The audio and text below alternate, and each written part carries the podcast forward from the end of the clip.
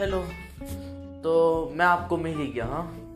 चलिए मैं अपना इंट्रोडक्शन दे देता हूँ आप सबको।